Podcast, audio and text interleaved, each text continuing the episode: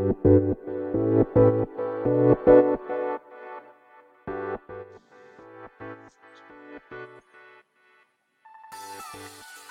い、始まりました。本を読んでは独り言ラジオ。私、変な髪型をしたポンコツ薬剤師こと町田和俊でございます。はい、というわけでですね、今日も読んだんだか読んでいないんだか、積んだんだか積んでいないんだか、といった本たちの中からですね、一冊紹介してゆるーりと語っていきたいと思います。はい。えー、本日紹介する本はですね、天然知能。はい。という本でございます。著者がですね、郡司ペギオ幸雄さんの本ですね。え、こちら、講談社選書メチエですね。で、えー、と、2019年1月10日、第1釣り発行。2021年1月13日、第8釣り発行。といった本でございます。はい。えー、まあ今回もですね、いつものように3部構成でいきたいと思いますね。はい。まあ、この本と出会ったきっかけ。で、えー、まあ帯の文言やら、えー、目次の文言から本の紹介をして、で、最後、独り言という3部構成ですけれども、はい。えー、そんな感じでいきたいと思います。では、まずですね、きっかけですけど、まあ、この本はですね、完全に、まあ、Amazon のレコメンドによって買った本ですね。はい。まあ、結構ですね、哲学とか、まあ、哲学つっても私は全然哲学初心者ですし、哲学の手の字も分かってないぐらいの輩ではあるんですが、まあ、そんな本を買っていたらですね、まあ、あなたにもこれがおすすめですよってことで、まあ、結構長い間、この天然知能がですね、ねまあ、結構長い間つっても、まあ、本が発行されたのは2019年ですので、まあ、1年間ぐらいはずっと、えー、おすすめに上がり続けてた気がしますが、はい。だったんですよ。でそしてですね、サムネイルの、えー、この表紙の写真を見ていただければわかるんですけど、まあ、インパクトがある表紙ですよね。まあ、タイトルもタイトルですけど、なんせこの、なんていうんですかね、この魚の頭とカエルの、なんですか、足っていうんですか、まあ、手も映ってるんですけど、まあ、そしてですね、まあ、著者の名前も、郡司ペギオユキオさんという、この、これは本名なのかどうなのかみたいな感じでですね、いろいろとこう、気になる本だったんですね。はい。ということもあってですね、ずっと気にはなってて、まあ買ったんですけど、いやー、なかなかですね、これまあ今実はですね、読んでいるんですよ。いつ、まあなんつうんだ、読んでいるんですよって。まあ、私のね、あの番組、まあ、お聞きの方はご存知かもしれませんが、まあ、読んでなくて積んでた本とかですね。まあ、なんなら図書館で借りただけの本とかですね。まあ、そういうのも紹介してますので、はい。まあ、こちらはですね、今ちょうど読読み始めたところですね。はい。という感じなんですけど、いや、面白いです。はい。単純にね、はい、純粋に、はい。面白く読めておりますが、ただですね、なんだかこう、つかめそうでつかめないみたいな感じの、まあ、あの、感覚もあります。はい。ですが、面白いなと思いながら読んでいる本でございます。はい。で、まあね、えー、ほ、あの、きっかけはそんなもんなんです。はい。大したきっかけもないんですけれども。で、えー、そうですね。で、まあ、積んであった本を、まあ、手に取った理由はですね、まあ、それも特にないんですよね。なんかこう、問題意識を持ってですね、え例えば、例えば、の本棚の中からですね、この本読みたいと思って読んだというよりはですね、なんとなく、こう、本棚を眺めたときに、あ、そういえば天然知能読んでなかったなっていうか、で、ちょっとパラパラとですね、まあ、立ち読みをするようにめくって、あ、面白そうだな、これ、と思って読み始めたって感じですね。はい。そんな感じでございます。はい。で、中身なんですけど、どうしようかな。読んでいるので、今日は、ちょうど読み終えたばかりですけど、まあ、一章ですね。まあ、ちなみにこの本はですね、えー、全部で、うん、249ページの本なんですけれども、そちらがですね、えー、まあ、8章ですね。8章で成り立っております。はい。そして私は、えー、まあ、前書きにあたるような文章と一章をま、また読み終えたばかりなんですが、なんで今日は一章の内容を紹介したいなと思います。まあ、ただその前にですね、以上前、えー、恒例ではございますが、帯の文言は紹介してみようかなと思いますね。はい。ではまず表紙側の帯にはですね、えー、お二人の方のですね、まあ、なんていうんですか、紹介文が書かれているわけですね。えー、まずですね、えー、有名な養老武史先生ですね。解剖学者の養老武史さんから、えー、次のように紹介文があります。まあ、サムネイルのね、えー、写真を見ていただければその通りなんですけども、読み上げたいと思います。一見優しく書かれていますが、馬鹿にしてはいけません。世界の見方を変えてくれます。はい。あの養老武先生がこんな風に書くわけですね。そしてもう一人ですね、吉川博光さんですね、文筆家。はい。まあ、吉川博光さんも有名な方ですけれどもね。はい。で、えー、その方が次のようにですね、紹介されておりますね。AI ブームへの正しいカウンター。自然、人口の檻の外へ知性を解き放つ。AI みたいな人間と人間みたいな AI に溢れる社会への挑戦状。はい。まあ、実はですね、この本を積んでた本の中から手に取ったのは、まあ、この AI ブームへの正しいカウンターという言葉でありました。はい。まあね、今ね、生成系 AI が、まあ、たくさん、こう、世に、まあ、はび、はび込んでいるとか出ておりますし、まあ私はそんなにそれに触れているわけじゃないんですけど、まあ、そんな中でですね、改めてこれを読んだ方がいいんじゃないかと思って手に取ったって感じですね。はい。そして、えー、背拍子の方ですかね。背拍子の方の、まず帯の文言ですね。を紹介したいと思います。今まで私たちは、あまりに人工知能的知性を人間に貸しすぎていたのではないでしょうか。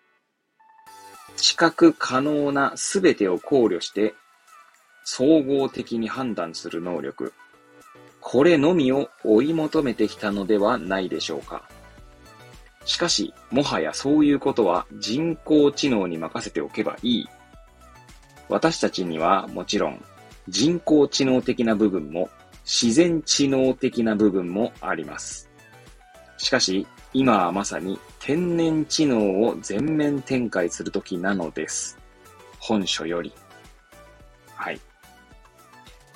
そしてですね、こちらカバーですね。カバーの方にも、えー、この本の内容が、なんです概要というか紹介文というんでしょうかね、書かれておりますので、そちらも読み上げたいと思います。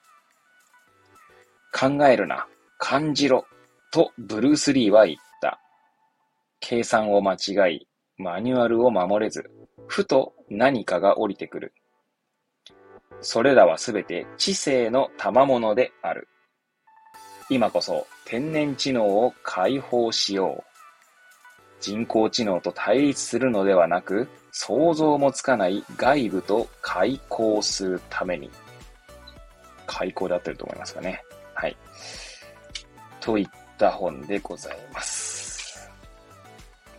で、えこちらですね、ちなみに、えー、まあ、あの、表紙をですね、めくった時のそのカバーの内側にはですね、まあ、えー、目次の文言があるので、目次のタイトルですね。まあ、それだけ紹介しましょうか。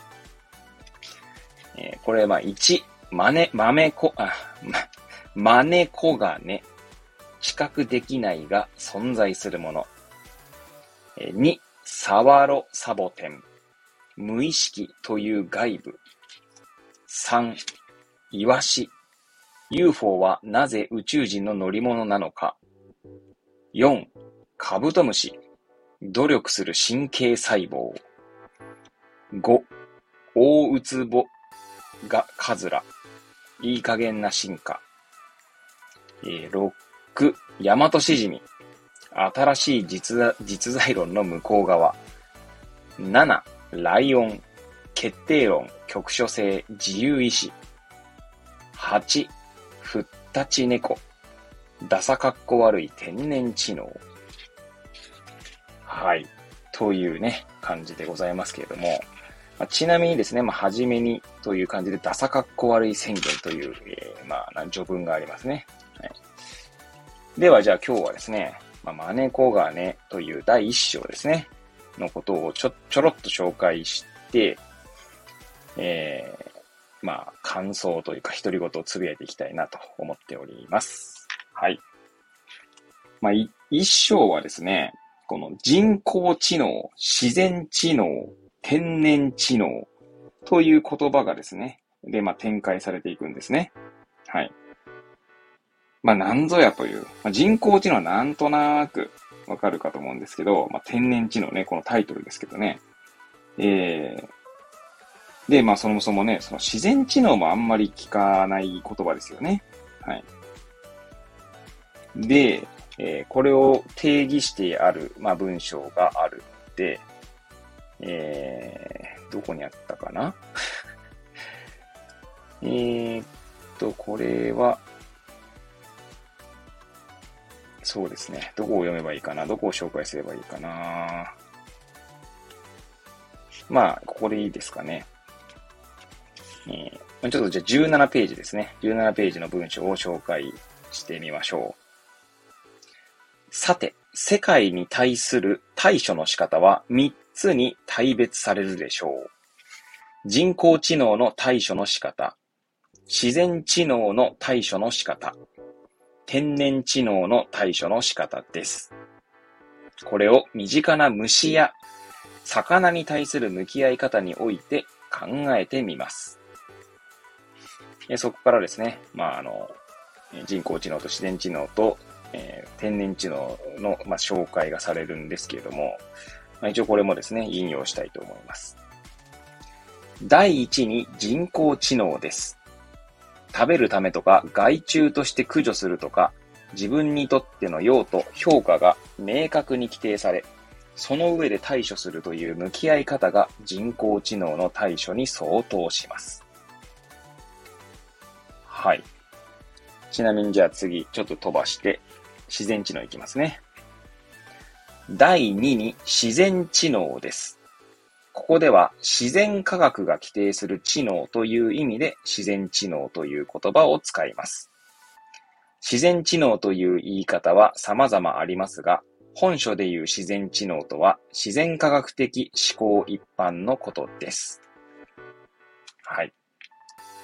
そしてちょっと飛ばして、第3に天然知能です。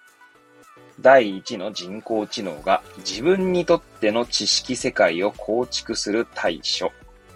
第二の自然知能が世界にとっての知識世界を構築する対処であったのに対し、天然知能はただ世界を受け入れるだけです。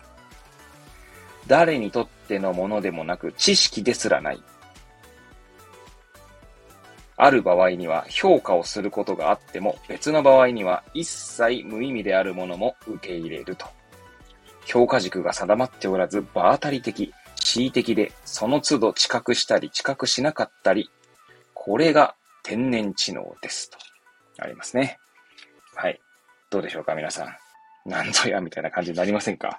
私はですね、なんとなーく、まあ、なんとなーくつかめたようで、うーむってなってしまったりもしますね。はい。これはですね、私がまあなんとなく、私の理解をこれからまあ独り言につぶやいていこうかなと思いますが、あの、特にですね、まあ私一応ね、あの、しがない薬剤師として、まあ患者さんとお話ししたりとかですね、まあその中でですね、例えばいろいろこう、まあ勉強したりとかするわけですよ。まあ、勉強することをね、迫られるというか、はい。まあ、なわけなんですけど、まあ、その中でですね、例えば、まあ、私が直接診断するわけではないんですけど、診断はね、医師の、まあ、あの、仕事ですので、とはいえですね、例えば薬局にですね、えー、患者さんが相談に来られた場合には、まあ、診断とは言わなくても判断をしてですね、もしかしたらこれかもしれないな、例えば、まあ、あんまないんですけど、まあ、例えば、くも膜下出血かもしれないから受診した方がいいんじゃないかなって思ったとしますよね。まあ、そういう場合にはですね、まあ、診断はしてないですけど、まあ、ちょっと病院受診して、した方がいいんじゃないかっていう判断をするわけなんですね。で、まあ、そのためにはですね、まあ、くも膜下出血ってのはどういう、まあ、ものなのかっていうのを知っていなきゃいけないわけです。で、なんならそれを学ぶ過程でですね、まあ、あの、くも、まあ、くも膜下出血じゃなくてもいいんですけど、何かしらのその病気とか、疾患の、まあ、診断方法みたいなものですね。まあ、学ぶわけですよ。学ぶっていうのは自分なりにですね。で、診断するためにじゃなくて、あくまで判断の補助線として学ぶんですけれども、そこをちょっと食い違ってはいけないなといつも常々思っておりますが、ただ断定するわけじゃないんですね。まあ、あくまでちょっと危険かもしれないからっていう、その、えー、ま、受診干渉というんですけどね。で、まあそういった過程でですね、その疾患とか病気を学ぶと、まあアルゴリズムみたいなものが出てくるわけですよ。まあつまりですね、まあ頭痛だったら頭痛がや、えー、なんだろうな、な部部位はとかそういうのでこう分けてってですね。まあ部 部位じゃないんです。まあいろいろなやり方はあるかと思うんですけど、まあいつからなのかとか、まあそんなのをですね、まあアルゴリズムを作っ、まあ書いてあったりとか、まあ作っ、自分なりにこう、判断基準を持つためにアルゴリズムを作るってこともありますね。まあ、作るっていうと語弊はありますかね。もともとあるものを自分なりにアレンジするみたいな感じですかね。あくまで薬局から受診干渉するためにみたいな意味合いにこうアレンジするという意味合いでで作るというところですね。はい。そういった考えっていうのは結構人工知能的かなって思いましたね。これを見て。えー、なんつうんですかね、01の思考とまで言いましょうか。えー、さっきの話ですと、えー、身近な虫や魚に対する向き合い方における人工知能の考え方っていうのは、まあ、食べるためっていうことは、つまり食べるか食べないか、あと害虫として駆除するかしないか、その自分にとっての用途評価が明確に規定されて、その上で対処するという向き合い方が人工知能の対処に相当しますと書いてあるわけですね。ちなみに先ほど飛ばしたところにはこんな文章も書いてあります。えー、どうしようかな。そのまま全部読んじゃった方が早そうですね。えー、もう一度読みますかね。はい。え第一に人工知能です。食べるためとか、害虫として駆除するとか、自分にとっての用途、評価が明確に規定され、その上で対処するという向き合い方が人工知能の対処に相当します。それは一昔前の日本ではよく見られた風景の一部であり、むしろ動物的な気さえして未来的な人工知能とは反りが合わないようにも思えます。しかし、私はこれを人工知能の思考様式に対応させたいと思います。なぜならそれは、自分にとって有益か有害かを決め、その評価のみで自分の世界に帰属させるか、かっこ食べて取り込む、えー、液中として利用するか、で、かっこ閉じ。有害なものとして駆除す、あ排除するか、えー、かっこ有毒なものを無視する、害虫として駆除するか、かっこ閉じ。いずれかに決め、自分にとっての世界を広げるものだからですと書いてあるんですね。なので結構その、まあ、01思考とまで、まあ、まあ、ね、言いましょうか。その、えー、まあ、アルゴリズムとかそんな感じなんじゃないかなと、まあ、私はね、そう解釈しました。あくまで私はってところなので、実際そうかどうかは何とも言えないんですけど、まあ、ただこれもですね、実際仕事をする上ではま必要な面もあったりするんですよね。まあ、なぜなら、まあ、結局時間というものが限られるわけですし、まあ、判断を早くしないとですね、まあ、場合によっては命に関わるってことも、まあ、薬局でそういうの求められるってことはない、あんまないんですけど、ないとはいえ、な、ゼロ、えー、なんだ、100%ないわけではないって感じですかね。なので、やはりその医療というものが、まあ、かな、あの、場合によりけりではあるし、ケースバイケースではあるんですけど、やはりその命というものと向き合うというまあ、性質上ですね。まあ、なるべくその時間というものを、えー、なんだろうな。時間を短くするというか、時間をかけられないという、まあ、側面があったりするんですね。そうすると、まあ、人工知能的な思考をしなきゃならないってことはあるんじゃないかなと思います。ただそれは、おそらく人、まさに AI とかにとって変わられる部分でもあったりするんじゃないかなともこれを読んでいて思っておりますね。はい。まあ、ちなみにこの第2の自然知能なんですけども、自然知能とは自然科学の自然から取っているということですので、まあ、例えばこれも、えー、飛ばした部分を、えー、読んでいきましょう。これはじゃあちょっと飛ばした部分からいきますね。まあ、あくまでこれは今から言うのは、身近な虫や魚に対する向き合い方において考えてみますってことです。じゃあ自然知能ですね。え昆昆虫少年の思考様式が自然知能の対処の典型となります。自然知能に従う昆虫少年は、世界を理解するために博物学的、分類学的興味から虫や魚に対処していきます。学名は無理としても、正式な和名を覚え、え虫、これね、これ、補充網って言わ、読まないと思うんだけどな。まあ、とりあえず虫取りの網ですね。を持って昆虫採集し、これ、毒瓶でいいんだと思うんですけどね。毒瓶で虫を殺して標本を作る。こうして世界に対する知識を蓄積していく。これが自然知能です。と、ありますね。自然知能はですね、もうすでにある程度世界というか、その自然科学というものが、もうありますよね、すでにね。例えば、それこそもう病気とかもそうでしょうし、まあ、虫とかで言えばですね、まあ図鑑みたいのもあるわけですから、まあ、もちろんね、新、新しいものだったっていうのはあるかもしれないですけど、もうすでにあるその分類学的ものから多分それも判断してるわけですよね。なんで、まあ、もともとある、なんだろうな、世界。だ世界、途中でですね、なんか、白地図と世界地図みたいなメタファーがあったんですけど、どっちだったかな自然知能は、えー、どこだ？どこだ？どこだ？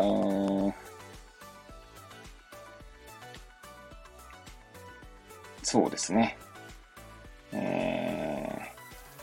世界全体という対極的知識があって、そこから部分部分を理解し、位置を把握していくのが、まあ、自然知能的な考え方だと、えー、26ページに書いてありますね。はい。なので、まあ、そんな自然知能ですね、の説明があって、まあ、あと天然知能はですね、えー、先ほどの紹介ではですね、まあ、特に意味もないし、知識ですらないみたいな話ですけど、えー、途中にはですね、こんな自然、あ、天然知能の、えー、なん特徴が書かれておりますね。見えないものに興奮するのは天然知能だけの特権なのです、みたいな。どうですか皆さん。なんか私もですね、これ紹介していてよくわかんなくなってきましたけれども、まあ、なんとなくですね。だまあそういう意味では、まあかん、まあ私の仕事で言えばですね、まあ患者さんとの会話の中でですね、その患者さんのあの背景に何があるのかとかっていうのを想像したりとかですね。まあ、あるいは患者さんの言動から自分の内側の世界を、こう、まあ、内省したりとかっていうのも、まあ、天然知能的なのかななんて思ってますが、まあでも必ずしもイコールじゃなさそうな気もするので、なんか天然知能っていうものをですね、なんか私はまだ測りかねているんですが、なんかこれを読んでて面白いなぁなんて思って見ているんですね。はい。ちなみにですね、この第一章ではですね、三人称とか一人称とかあると思うんですよ。私が一人称でとか。えー、そんな感じだと思うんですけど、えー、それぞれですね、このように、はい、あのー、書かれていますね。三人称的知性が自然知能で、一人称的知性が人工知能。では、天然知能は何だと思いますか？皆さん。二人称間を取ってとか思うかもしれませんが、えー、この軍事ペリオ・ユキオさんはですね、1.5人称的知性を天然知性、あ、天然知能だと言ってますね。はい。まあ、その中身はですね、えー、まあ、ぜひ読んでいただければと思うんですけど、いやーなんかですね、まあ私は結構なんか今、なんだろうな、読んでて、なんか天然知能大切だなとは思いながらも、あの、まだまだ測りかねているところなんですけどね。まあそんなですね、天然知能を今読み始めたばかりなので、まあまさにですね、養老たさんの最初の紹介文にもありますけど、一見優しく書かれてるんですけど、なんかこう、つかめそうでつかめないっていう感じで今読み進めていますね。なんかもう一回第一章を読み返した方がいいんじゃないかななんて思ったりもしています。はい。まあそんな感じでですね。まあちょっとこれも楽し、楽しいので読み進めたいなと思う本を今、今回紹介しましたけれども、まあ、えー、2章以降ですね。また読んではですね、またちょっとこう紹介していきたいななんて思っております。はい。ということでですね、今日は天然知能という本を紹介させていただきました。はい。もしご興味おありの方は手に取っていただいて、えー、読んでいただければと思います。おそらくですね、皆さんが読むとまた違った解釈でですね、てか解釈までも私はですね、全然まだ解釈できてないなと思っているので、えー、皆さんなりにですね、天然知能を読んで感じたことはですね、えー、大切にしていただければなと思います。はい。というわけでですね、えー、また次回お会いいたしましょう。ごきげんよう。